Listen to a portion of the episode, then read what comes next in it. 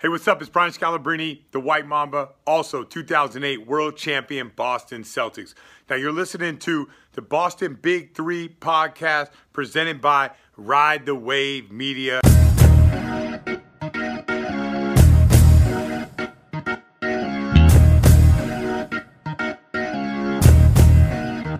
right, Boston's Big Three, episode 68, uh, presented by Ride the Wave Media.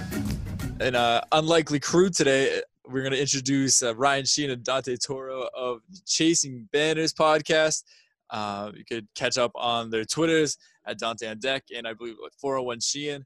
I looked at this right before. That's what I thought. Check them out on Twitter. They're big on Twitter.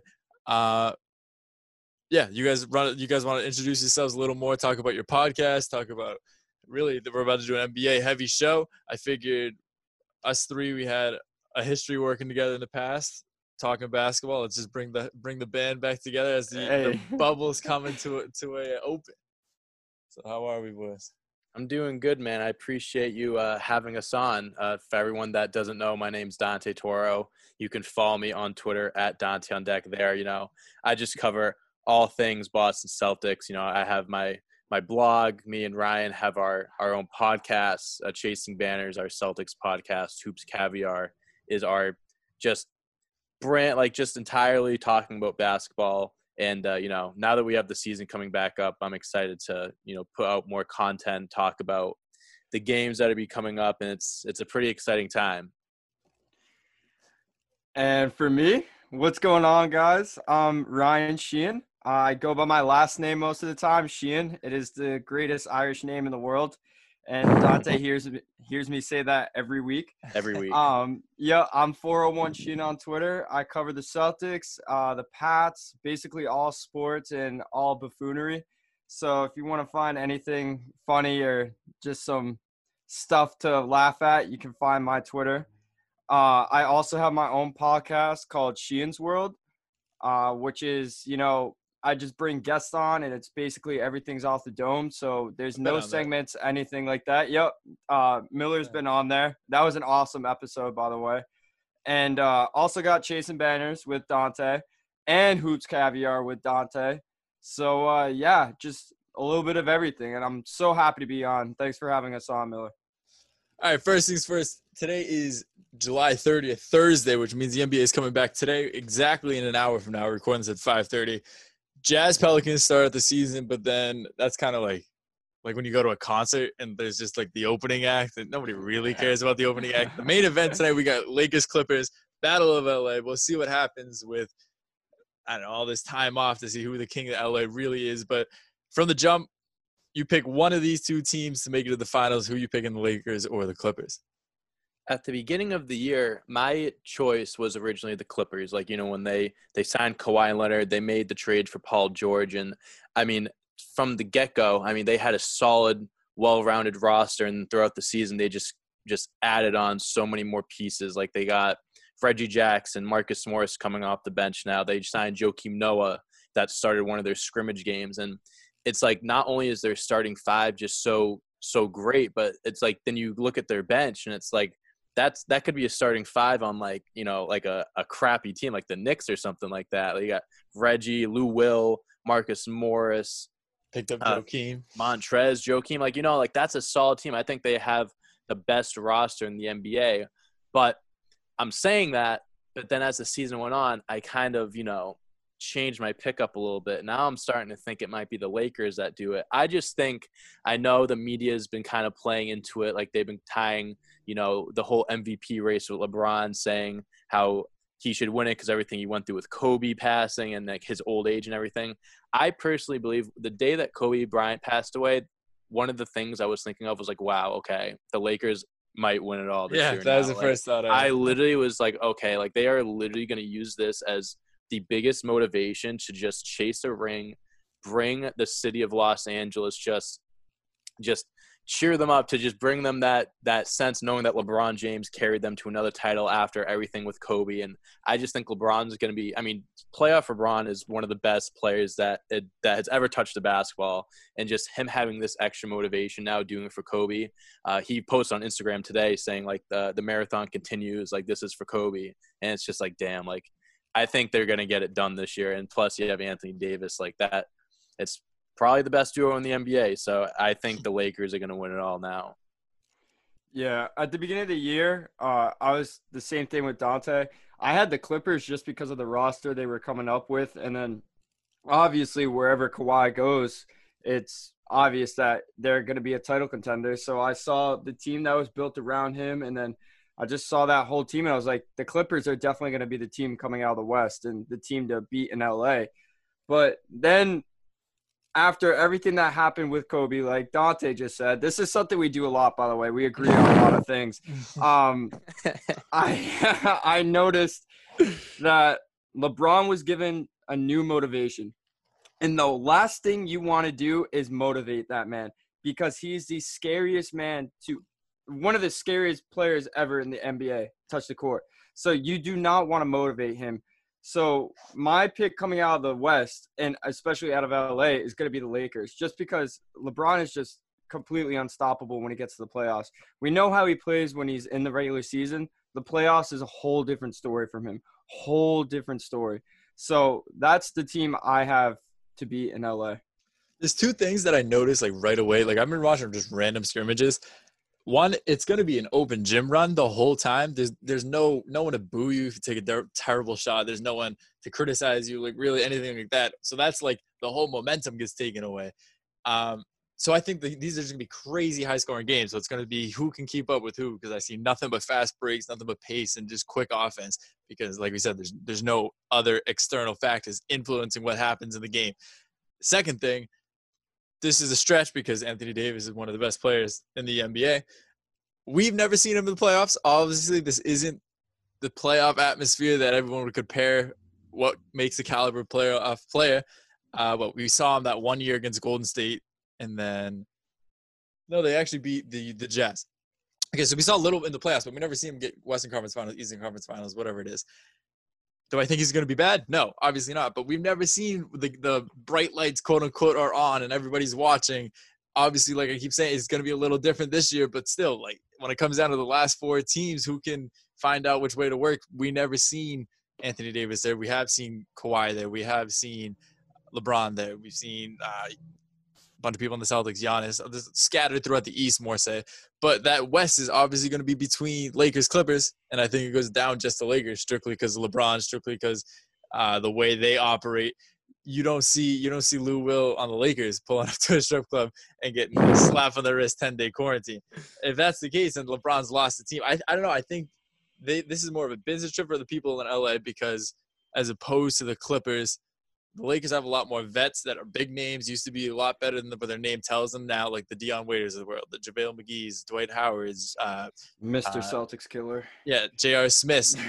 they're they're fitting in their role at least this year. Um, Waiters and Smith have only played in the scrimmages, but their job is just to shoot the ball every time they touch it, like that always has been. But you see McGee and Dwight Howard having crazy bounce back years. I'm not sure if the Clippers can hang with that. Maybe like you have Montrezl Harrell, but they're not anyone outside of Zubac, wicked tall to cover Anthony Davis, JaVale McGee, and Dwight Howard, that front court trio. But I don't know. We'll see what happens tonight, game one. Uh, in terms of the East, this is more of a, an open field, I feel. It, it can go down to Milwaukee, it can go down to the Celtics, Raptors, and I'll throw Philly in for pity. But other than that, I don't see I don't see any other team. I don't see the Heat really making all that noise. Like they, they were a good regular season team. I don't know. Like I just don't see them being anything. Plus, they've just been living in Florida this whole time, where everybody in the world has corona. Can't be true. good. So I don't know. What are your thoughts in the East? More say, I guess these top four teams right off the bat. I mean, if we're being like, you know, we're being real here. I mean, it should be Milwaukee. That's the team that you know takes the cake in the Eastern Conference. I mean, especially after last season. I mean, Giannis is he's on pace. He's most likely going to win the MVP for a second straight year. There's a very good chance he wins the Defensive Player of the Year, and, uh, and he would be the third player ever to win both of those awards in the same season. Michael Jordan and Hakeem Olajuwon are the only other two guys to do it. He's just having a legendary season. The Bucks have the best regular season record, you know, especially after losing in the playoffs last year, the Eastern Conference Finals to Kawhi and the Raptors. Uh, they lost 4 2. I'm pretty sure they're up two nothing, and then they lost four straight. I just think they have that extra motivation, the extra push. And Milwaukee, the organization alone, is really banking on um, a finals appearance because I feel like if the Bucks don't make it that far, again, you know, they they have the roster that they have, everything, they have all the pieces around Giannis, and they don't make it to the finals. You know, that could be a bad that could be a bad sign that Giannis might not be staying there long term. He might look to go somewhere else in the next uh, when he hits free agency after next season. Um, but I think Milwaukee, they should be the clear cut favorite to make it out of the East. I do believe the Raptors have a good shot of making some noise. Them and the Celtics, I believe, are neck and neck. I believe they're on par with each other, like just talent wise. Um, I, I, personally think that the Celtics have one of the best, if not the best, starting five in basketball. You got three guys averaging 20 points a game, Gordon Hayward averaging over 17, and Daniel Theis, that's a utility big man that just does everything for you. But the Raptors have guys that have, you know, been to the finals. They have won the finals. They have that championship experience. And Nick Nurse is one of the best coaches in the NBA, if not the best coach. So I think those two teams are the biggest threat to take out the Bucks.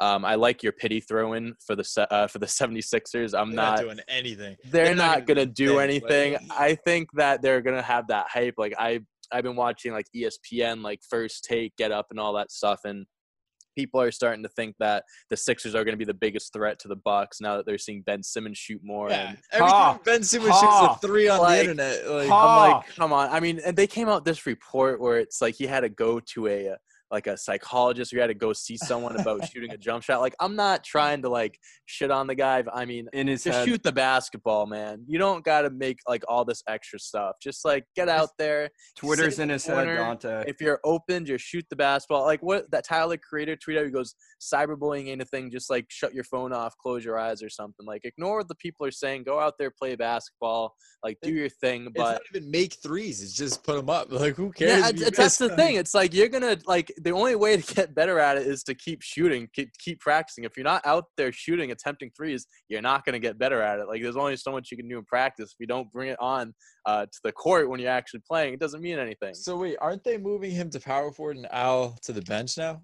I, I heard that they were going to move him to the power forward. I mean, if they're doing that, I'm assuming that Al Horford would get benched. I yeah. heard Shake uh, Shake Milton. Yeah starting for them. I mean, he went off one game. Who did they? Yeah, he, he, he did like have one or something. It was yeah, just the most random 50 piece I've ever seen in my life.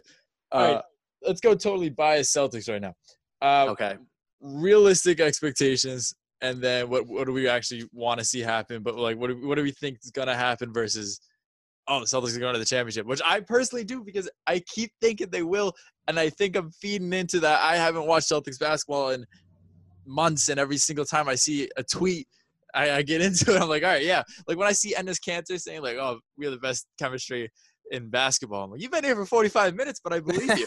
like, I'm not gonna yeah, say no to him. You just want to like eat into it, bro. Yeah. Like, you just want to feed into that because I genuinely, genuinely do believe that the Celtics can make it to the finals. Like, I, I, I do believe that whatever team comes out of the West is going to be the team that wins it all. Like I just think the Lakers, Clippers are the two best teams in the league, and whoever comes out of the West, they're going to win it. But the Celtics, they can take it to the Bucks. They can take yeah. it to the Raptors. They can take it to any team. Like if they go to the finals, which you know, if they beat the Bucks, it would be six, seven games, like without a doubt. Like it would be a very, very tough match, a very long matchup. And would, if they played the Lakers, the Clippers, they've beaten. It's one-one. The series is tied for both teams the Lakers beat the Celtics by two early in the season when they didn't have Kemba Walker. Then the Celtics beat them by 31, 32 points at home. Clippers, they lost them in overtime, but they beat them again in double overtime at home. Like they can go toe to toe with any of these teams. I just don't. I think people are like just thinking that if the Celtics go up against these teams like the Bucks, the Lakers, the Clippers, like it would just be like, oh, easy win for the other team. Like no, I think whoever the Celtics can go up against in the playoffs, if they make it to the finals, they're going to make that other team work for it. Like if they're going to win that series, like they're going to make them work for it. Yeah, I got to agree. Like the Celtics, I honestly believe that the Celtics can make it to the finals. It the tough task would be to take on the Bucks, but we knew that going in all season. Like we knew that Giannis was going to be like extremely good, so it's not really a surprise. I mean, going up against Khris Middleton every time is like playing Michael Jordan. So or Jesus that's, Christ. Yeah, literally God Himself. So that's an issue we got to figure out is how to take out God. Um, but um, Operation takeout, God. yeah, but seriously, I do think this team can make it to the finals. And you were making a joke about Enes Kanter being here for like 45 mi- minutes and talk about chemistry, but I truly believe they do Yeah, have the best chemistry in all of basketball. I do because the way those guys mesh together is unlike anyone else in the league. I just think them being so young and being together for like that for these amount of years now has just made them such a better team. So if they are all healthy and they're all on top of their games and playing like they're supposed to, like if Jayson Tatum plays like he did in the scrimmages, then no. But all, again, they were just scrimmages. But if he plays like he did for the month where he's averaging 30 points per game, then yeah, hell yeah. With Jaylen averaging 20 a game and then Well- Kemba going off for 20 a game. Well, people forget Jaylen Brown hasn't stepped foot on the floor whenever they placed the uh, the Bucks this season. He sat out every game because he said he, he's wait he's waiting it out to see what they have for Giannis, what they have for the Bucks. He he didn't play a single game against the Bucks this season. Uh, Jaylen's going to be their best player So the throughout the postseason. the way this is going to shake out, what we're probably going to get three seed because we're three behind. What you play eight playing games. I think we're three behind the Raptors. Yeah, so I think it's going to be Bucks, Raptors, us, either Heat or Sixers at four and five, then Pacers. So what we're probably going to see Pacers. And they don't have That's Sabonis fine. too. The eh, Sixers eh, have they had don't our have Sabonis this that- year, though. Yeah, but they don't have Sabonis. They don't have Oladipo. So that puts us three six. That would be what one four would be Bucks and either Heat slash Sixers. I'm assuming. So we're probably going to do Pacers, Raptors, and then most likely Bucks if that's the if that's the likely outcome if we do make it. Pacers, I think it's like last year. We sweep them. It's a wash. And then we face the Raptors or the Heat, depending on who it is. Those are teams that we do beat the Heat. We struggle against the Raptors, but in the bubble, I feel anything goes. You have no idea what's going to happen. But this is why I keep saying this just looks like such casual pickup, like those like Chris Brickley videos that you see during the offseason when a bunch of players that run an open hoop and like just in an open gym. Except this is legitimate stats. This is a legitimate game. I don't know if the intensity is going to be there. What are your guys, I guess, just overall thoughts on the early scrimmages of the bubble and how that, that they try to mimic real life gameplay to virtually just an open rec? I think like just no. Go ahead, Ryan. You go ahead. I was gonna say, well, to start out, one guy who I could see like really having like a difference in their game without there being fans there because of stage fright or something like that is Carson Edwards. I'm just gonna put that out there because I think Carson Edwards could really change up in his his game, and I think that's one of the main issues he had was trying to just solidify all the hype that he had coming into the season. So if there's no fans there and he comes off the bench and he's scoring like like 20 a game or I don't know something crazy, then we're gonna know the issue is he's just afraid of people. Uh, I think it's going to be really hard to maintain the same level of intensity that you do in the regular season or when there's just fans there because honestly the fans make such a difference that when it's fourth quarter two minutes left in the game it's like very close game. The fans are making a massive difference. The amount of noise they bring the amount of intensity everything.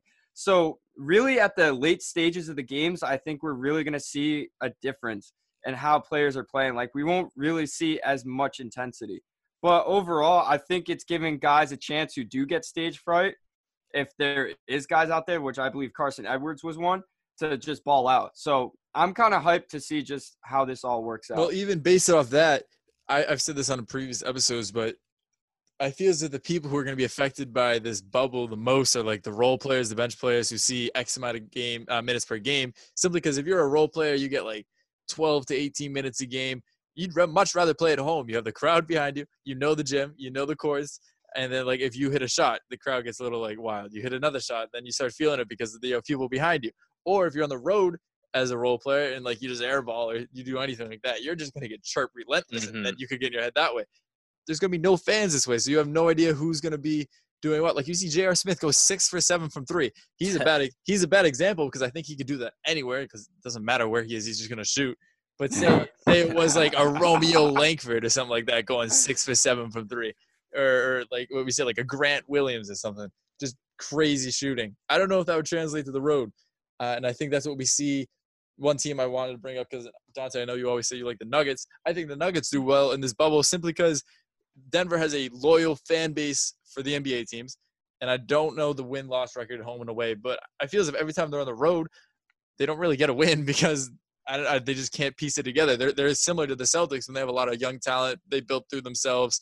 Uh, they got what two steals in the draft that Michael Porter Jr. and Bol Bol if they can remain healthy, but you never know.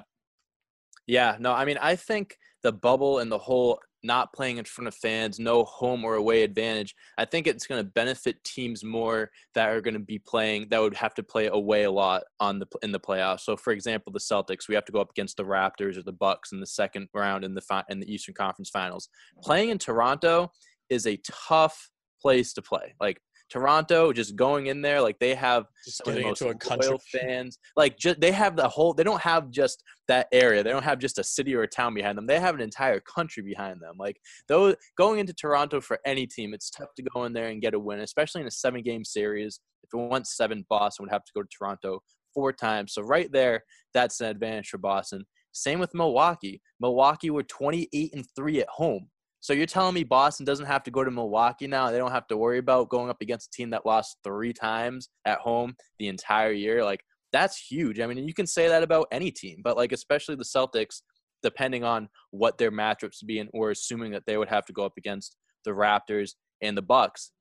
And a team like the Nuggets, I mean, if we want to talk about sleeper teams, I mean, the Nuggets are the third seed in the Western Yeah. Conference. And I feel like people like people talk about like, okay, you got your top tier, you got the Bucks, Lakers, Clippers, and then after that it's like Celtics, Raptors, Rockets. Like, and I understand that because the Rockets, they're the sixth seed, but like they have two MVP, two former MVPs. Yeah, we know what guys. they can do, but They know you know what they can do. But the Nuggets, they're the third seed. They won 25 games at home. They did. Uh, they were 18 and 14 away, so they're nearly 500 uh, when they Yeah. play away. So it's like they're they what's, get what's their home losses. record?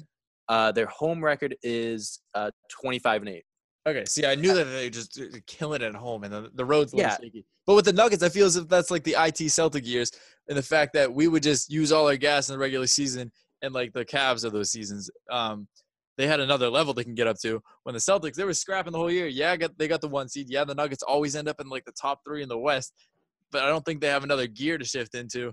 Uh, Yeah, at least no. I think the Celtics do now, but I think the Nuggets are still stuck in that purgatory between elite and good. I think they're a great team, but I don't know if they could piece it together. That's why I'm interested to watch them in the bubble, especially if Bol Bol is getting a serious run.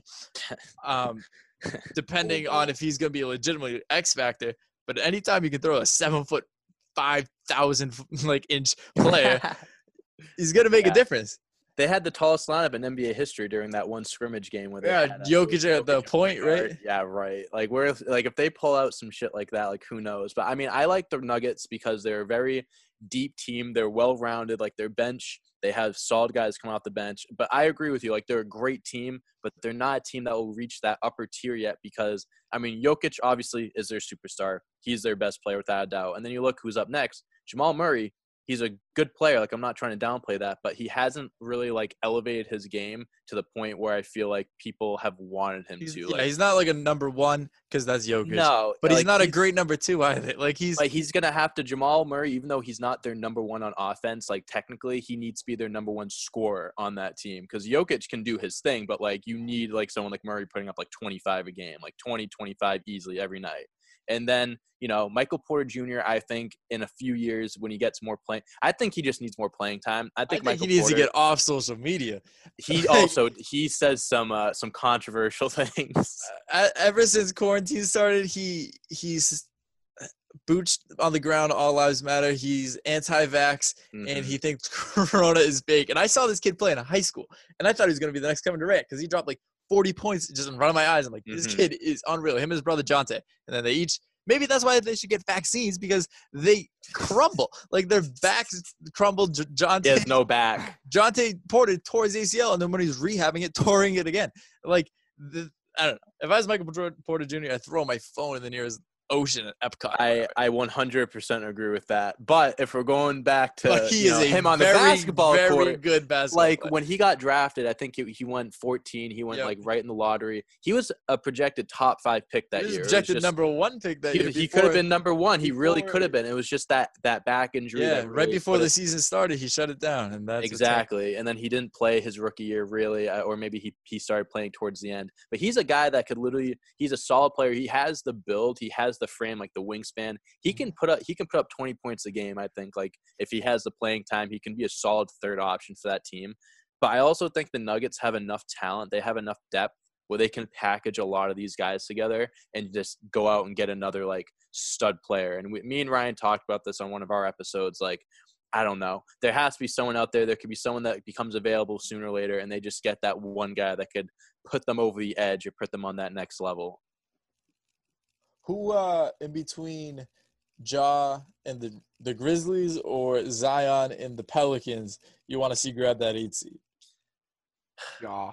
Ja. Definitely Ja. From, I mean, if, if you're talking about who deserves it, I probably would say Ja and the Grizzlies. I mean, I'm I love the Grizzlies. I love what they're doing in Memphis. Ja Morant, Jaren Jackson.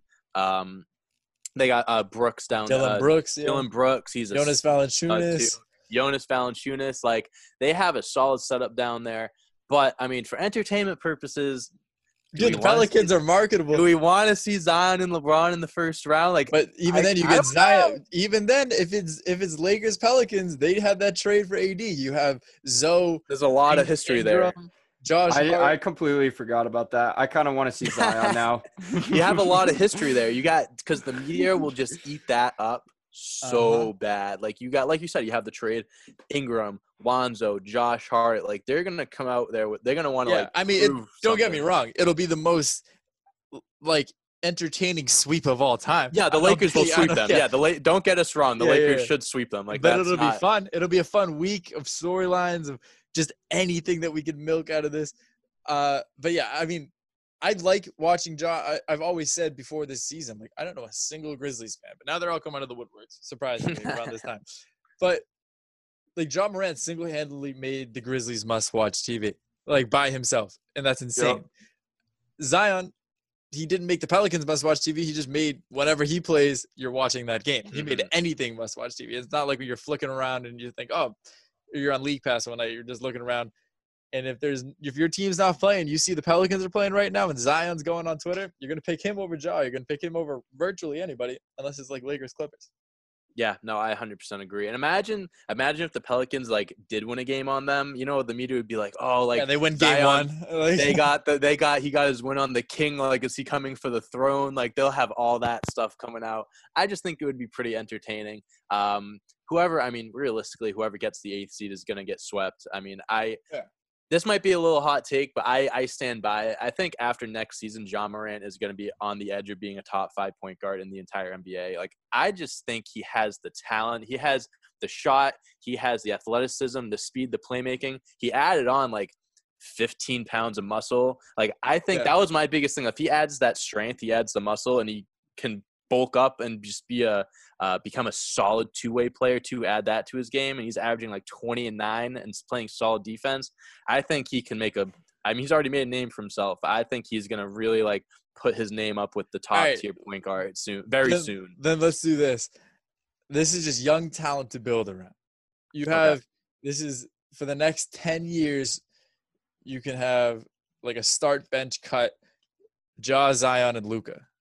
Oh my gosh. We've done that. We've done a few of these before in Yeah. our podcast. But for the for the next ten years, say you get two of them on your team, one uh, one start, one bench, and one you can cut. I feel like you have to start Luka in this situation because, like, as a second year player, he's averaging nearly 30, 10, and 10. Yeah. I mean, as a 21, 22 year old, like, that is just insane. Like, he played, he started, he's been playing professionally since he was 16. Um, he has the experience of playing overseas. He's going to have, he's going to get his first taste of the playoffs this year. So we'll see how uh, that goes with him. But he has the talent. I think the only, que- the only things I really have against Luka is he has a, he shoots, I mean, it's not terrible. It's not the worst. He shoots like 31% from three, but he chucks up like nine a game. He just needs to, you know, just narrow that down, like become a solid, like, I know he shoots, his usage rate is like like astronomically high. Nine point nine. It's insane. Like so, I mean, he just needs to, you know, not take smarter shots. Like I know he takes those step back threes, like those near half quarters, like between half and three, and he bang and he cashes a lot of them. Um, that and playing defense. He's more of an offensive minded player than he is on defense. He kind of is like is is James Harden in the sense where it's like he puts all his energy on offense and then defense. He's kind of like he's just kind of floating around. Um, but I mean, if we're gonna have to bench someone, like if we're being realistic, I mean, Zion, you'd probably want to pick Zion, right? Yeah. I mean, he's raw already like probably one of the strongest players in the NBA. You see him coming at you. Either you're gonna go there and like try to take it and you're gonna get killed, or you're gonna turn to dust, or you're gonna get out of his way and he's just gonna do whatever he wants.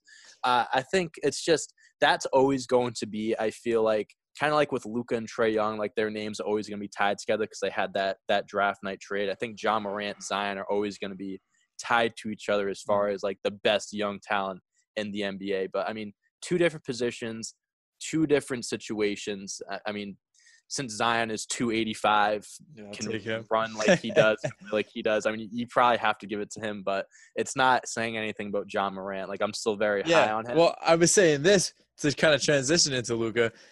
For as good as Ja Morant is, we just said Zion's better. Just for as good as both of them are, Luka right now is better than both of them. exactly. Yeah. There's a lot of good young NBA talent, and he's paired with Kristaps. I don't know how much noise they're going to make in the bubble. I don't think they're going to really move anywhere seeding wise, and I don't think they're really going to get out of the first. Definitely not the second round, but they're going to be entertaining games. Do you think the Mavs, say two, three years from now, are still running into this trouble? That they're still running into the wall of we can't get past X team, Y team because they're not being able to build around Porzingis and Luka, or do we think they each take monster steps in their game? Because Kristaps is still young. He's what 24, 25 years old. Like hmm it's it's weird because Devin Booker is 23 years old. And he's a five year NBA vet. It's Like, wild. People come into the league and cook when they're 18. So by the time they're the fifth year in the league, Kyle Kuzma is older than Devin Booker, and he, Kyle, I think wild. Booker has two more years of experience. Like That's wild to think it- about. you can't look at experience at it like with uh with Porzingis because he's still young. Just because he has a good amount of years, because you probably think he played for the Knicks decades ago, two, three years ago, and he's 19, 20 years old. So do you think do you think Luka and Kristaps work well together in the future? Do you think they'll eventually add someone on, blow it up? Just what are your thoughts? What do you think, Ryan? honestly, like if they're still getting into the situation that they will be in if they are just getting bounced out of the second round. You either look to move Kristaps because honestly, I think that Luka is your guy for forever. Like I don't think you should get rid of him. He's the perfect guy to build around. He can do everything. Or they just feel they just clear a bunch of space with role players and they bring someone else in. So I mean, I don't know how the money situation will work, but if they can form some kind of um, I guess big three there and then they get by, then that will probably work. But if like in the next three years, if they're still in the situation, you either trade Kristaps or you just try to bring someone in that's good enough that can complement both of them.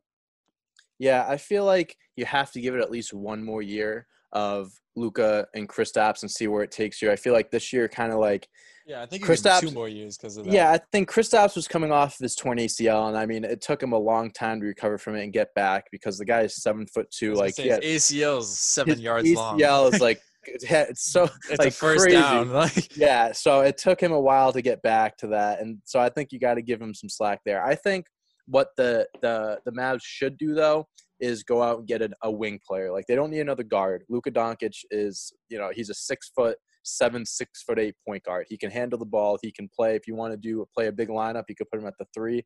Hell, you can even put him at the four if you want. Uh, and Kristaps, he is a more of a power forward, but you can put him at center. He's a the big man that you that you want there. It's just they need another wing scorer, someone that could just a three and D type of player. Maybe like you know, no one crazy. Maybe like I don't know, Demar Derozan. He's gonna be a free agent coming up if they yeah, want to. Yeah, but even then, I think him. he, I think he's chalked. I don't think he might not. So that might might to- that might that might not be the best example. Yeah, 'cause he's yeah, yeah. also might be a guy chasing more max money, and they might not want to give it to him. Or how about someone like Danilo Gallinari, someone that Yeah. can just come in, put up 18, 19, 20 points a game. That's all you're really gonna ask. and he's another European player or Italian Yeah, player. exa- he Fits fits right right, in in with. Luka and Kristaps. You kidding me? Like that would probably be like an ideal like what they'd want to look for right now. Like not another guard, not another big man, and then like fill them around with the role players. Like they got Seth Curry, that's the best shooter in Yeah, NBA he's history doing percentage-wise. crazy good right You know what. I mean? So it's like you're fine with him. They got um I think they do they I think they might have still have Tim Hardaway Jr. Like they got solid role players on that team. Like JJ keep the- Barea. JJ Barea, uh keep Legend. uh Boban, of course. I Yeah, mean, yeah. you- Well, d- what's interesting with them is kind of like I I think they're similar to how the Bucks built themselves in the sense that they they really didn't sign any huge free agent names. If you want to call DeAndre Jordan a huge free agent, even though he got pulled and then he came back, go ahead, but it's not really. The Bucks, however, like the only team you see all these teams signing two super, uh, superstars, maybe three superstars, and you just build around that. The Bucks, they see Giannis and they just fill their team with what fits around Giannis's game. Nobody expected Khris Middleton to be an all-star, really. I don't think when he was coming out, like he was a good player for sure, but nobody expected him to take this jump. I think that helps like this the the system that the Bucks have. I think he shines a little more because of that system. Um, you see Eric Bledsoe, yeah, he was a free agent signing or he came over in a trade, but they don't sign any really big name people. They're just signing enough good enough people that excel at the role to fit around Giannis. I don't know if the the Mavs can do that with Kristaps and Luka because, like I said, that's kind of already signing two superstars. But if you let Kristaps walk, you could build something around Luka. If people are really this high on Luka and think he's actually going to be something huge, why why not take a, uh, a a play out of their playbook in that sense? But you never know. Yeah, Uh, no, I feel like especially too. Uh, my bad, Ryan. I feel like especially too, like they are going to be tied with cap for like Kristaps signed a five-year, 158 million dollar extension. He's going to be paid over 30 million dollars a year for the next five years. Like they're going to be tied with that. Whenever Luka's up for a contract extension, you know, Getting Mahomes money. you know you, exactly you know he's going to get like whatever the max is at that point which in every year i mean now with the pandemic it might be a little different but like you every year usually that max contract it goes up the amount of money they can give players goes up. And whatever they can give Luka, he's going to hit all the incentives. He's going to get the all nba he's going to get the awards. Like so he's going to get as much as he possibly can. And then at that point it's like okay you're paying two guys more than 30 maybe even close to 40 million dollars a year. Well, what can you do with the rest of that money? Like i mean i know tim hardaway makes a good amount of money. Harrison Barnes. Harrison uh harrison oh he's actually on the kings No, So- I know. I was making a joke. oh yeah yeah so it's like they don't want to Harrison Barnes money. like that like they don't want to be if they're going to give out money like that they got to give it to someone that actually deserves it so it's like you know you have to be smart about who you give that money to the rest of your money to filling your team with role players guys like i mentioned like danilo gallinari like they just have to be smart with it moving forward. I mean, and with Mark Cuban as the owner, like I know he's a very passionate sports fan. He really wants to see his team win, so I'm sure he'll do whatever it takes as far as like you know going, uh, having to pay the tax, going into the tax threshold. Um, so I mean, I think they're still very. I mean, they're very, very, very, very young. So they have plenty of good years ahead of them. I think they need to give it another one or two years to experiment, experiment with what they have, maybe go out and get a solid free agent, and then at that point, if it doesn't work, you can try to blow it up, and it probably wouldn't be trading Luka. That's probably not going to be the way they do it. Uh, I feel like you should never trade Luka. There's just no way. Like, what? that's the thing. It's like if you're going to trade Luka, like, you, what are you going to get back for him? Like, I don't- You have there to get you have to get back? literally the best player in the league back. For him. exactly. Like, you have to Alright, get well- like well, let's do this. You have a five-year contract, a five-year, whatever, like a max contract, and you give a player a blank check and let him sign whatever. So you're this guy is 100% coming to your team. Who are you picking over the next five years? Anybody in the NBA? anybody. Yeah. So anybody's contract's up. You're about to sign a max contract. Who's the one person you want to build around until what? 2025? Honestly, I'd probably go Giannis. Yeah. That would probably Like I because honestly, if you do look at Giannis, you just have to surround him with shooters. He can do everything else. He can literally do he can literally do everything else. You have him drive the rim, no one's gonna stop him. He's too long to to play him in the post. He can obviously pass. I mean, like he's probably not like one of the best passes in the league, but he can pass. I mean, he can do everything else. You just need to surround him with uh, good guys that can that can penetrate and good guys that can shoot.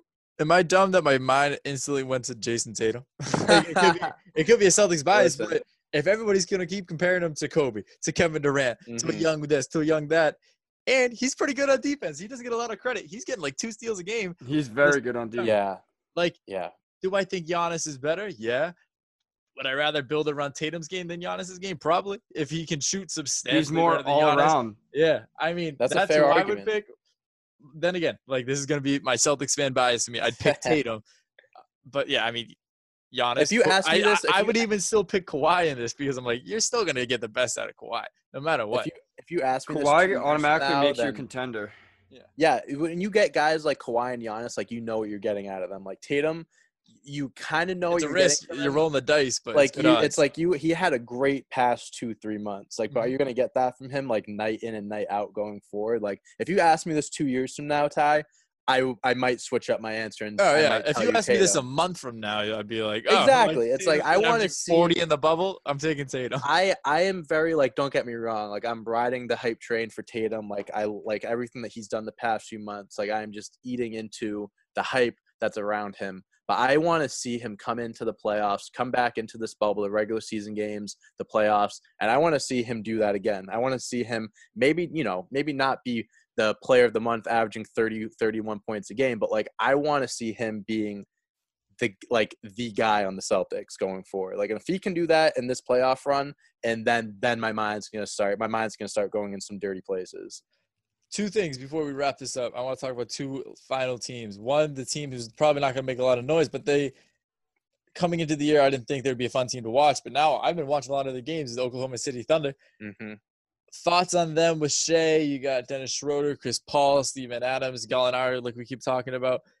I don't know if they're going to really make noise, but I think they're a tough first round matchup that you just don't want to see.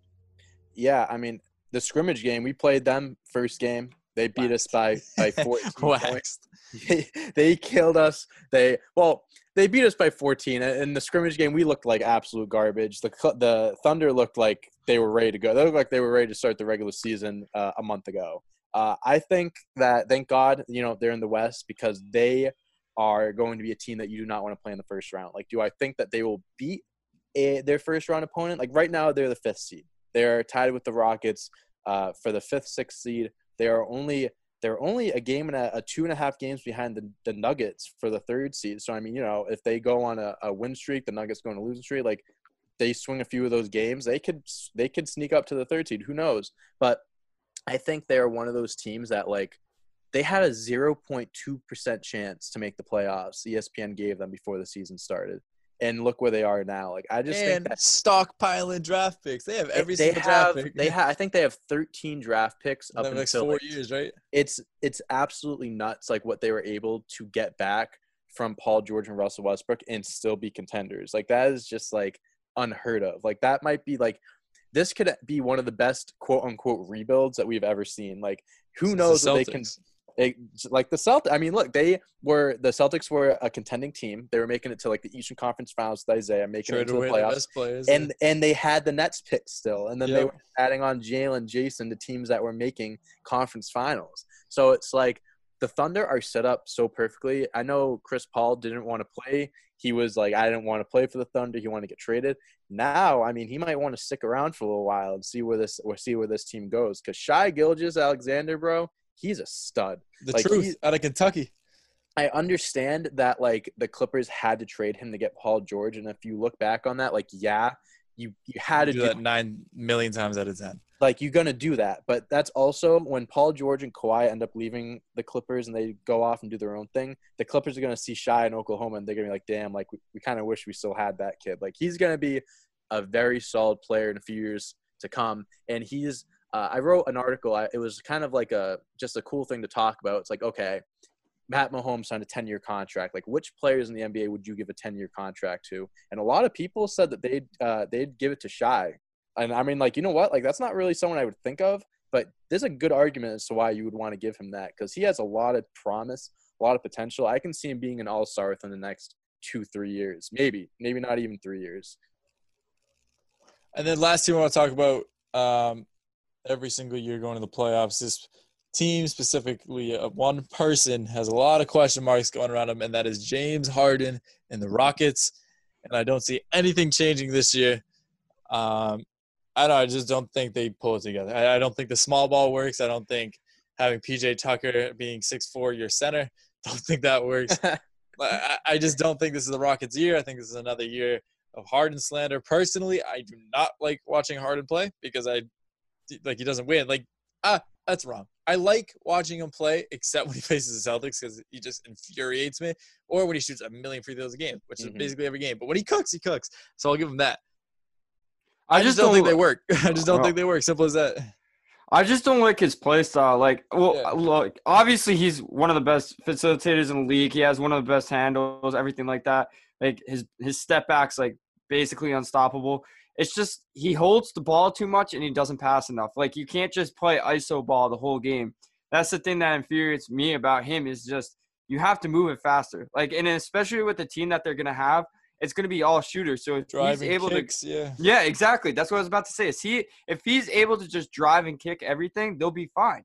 But he won't be able to take on the whole team by himself. Same with Russell Westbrook. Like with with him and with him and Harden, like they just start to chuck up shots. You can't do that. If they're gonna play it smart, try to drive and kick. You have enough shooters on your team. That's literally what your team is. It's just you don't have a big man. You just have shooters. So drive and kick. Yeah, here are my thoughts about James Harden and the Rockets. One, I think James Harden is one of the most, if not the most overrated scorer in NBA history. I understand there was the stat thing that came up saying he was number one in all these categories when it comes to scoring. Of course, he's number one in field goals made because he's number one in field goals attempted. Of course, he's number one in three points made because he's number one in three point attempted. Same thing with free throws. He averages 34 points a game. He is the in the most ideal, the most perfect offense for a guy that just cares about scoring numbers. Hoping. When it when it comes to the playoffs, too, Russell Westbrook and James Harden, I believe, are the two two of the easiest players. To like you know what they're gonna do. You you you can not contain them to the sense that you're gonna hold them like James Harden yeah, I'd let him go for 50 and cover everybody else. historically is histor- James Harden is historically known to not show up in big moments. Like he does not he does not come up in like the, the game sevens. He does not show up when it matters the most in the playoffs. 2011 Ru- Heat. Russell Westbrook too. Like I mean, you look at uh, the NBA leaders uh, for most turnovers in a, in a season. From numbers one to five, James Harden and Russell Westbrook take up all five, like from one to five. They are they they they chuck up shots. They throw the ball away. They the the Rockets screwed themselves by trading away Clint Capela and just Yeah. just going small ball. Like I just don't think that's ever gonna. Tell me this: they go up against the Lakers. Who the hell is going to guard Anthony Davis? Like who? Like and PJ Tucker isn't going to guard Anthony Davis. Anthony Davis would average 35 points a game that series at least against the 26 minutes. Like that's going to be like the easiest easiest matchup for him. Like I just think the Rockets just kind of they put themselves into a corner by doing that especially and I just I know uh Westbrook and Harden are friends. I know like they enjoy playing with each other. I just don't think that team is meant to win a championship. And James Harden and Russell Westbrook too, they they might end up going down as two of the best players in you know in the sense that what they've accomplished throughout their careers to never win a ring. I, I just can't see James Harden winning a ring with his play style, and same thing with Russell Westbrook. Last thing before we wrap up, final thought. Uh, what is your finals prediction? Who's in it? How many games do they win in? Uh, me, hopefully, I'm just gonna go a hopeful stance on this. I think Celtics win over seven against the Lakers because that's that's just what I want to say. I I know it's love a it. cliche, I know it's a bad answer, and I know it's homerism, but I'm taking that. Homer. I love it. I didn't know that's a word. I said that. I'm like, We'll let it ride. Uh, Let it ride. uh, optim the my optimistic pick is I'm going Celtics over Lakers in in seven in six games. I'll give them there six we go. games. And then my realistic pick, I'm gonna go Lakers over Bucks in in six games. All right, here's my fandom pick: Celtics over Lakers in four. Uh, my real, my realistic pick is gonna be uh Lakers and Celtics, and Lakers win four two.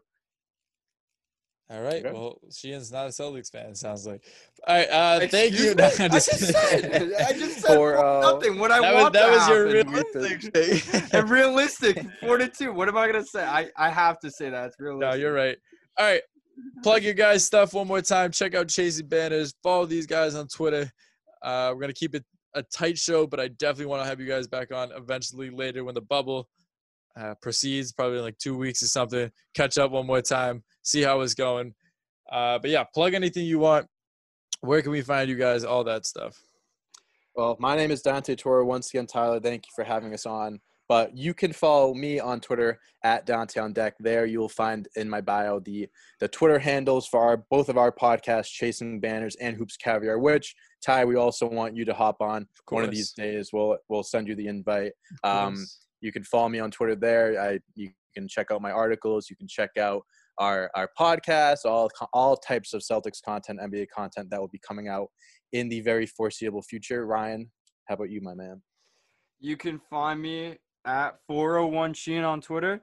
I do chasing banners with Dante and the Hoops Caviar, which he mentioned. Uh, and then my own personal podcast is called Sheen's World, which Tyler was on himself, which was an awesome episode.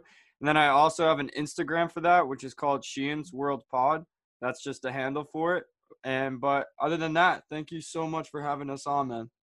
Yeah, make sure you guys toss them a follow. They're good Twitter followers. I'm not sure. I know we have a big Instagram following. We don't really have a Twitter following. I don't really use Instagram all that much. So while I'm here, I'm going to plug my own Time Miller 508. Chuck that because I got deleted at 1,600 followers and now I'm at like 200. So I'm out oh, here back cool. in the trenches. Anyways, Boss's Big Three. trenches. episode 68. We'll catch you guys sometime next week. Be on the look for a Joe Stafford, Chris Matthews of the Seattle Seahawks interview coming soon.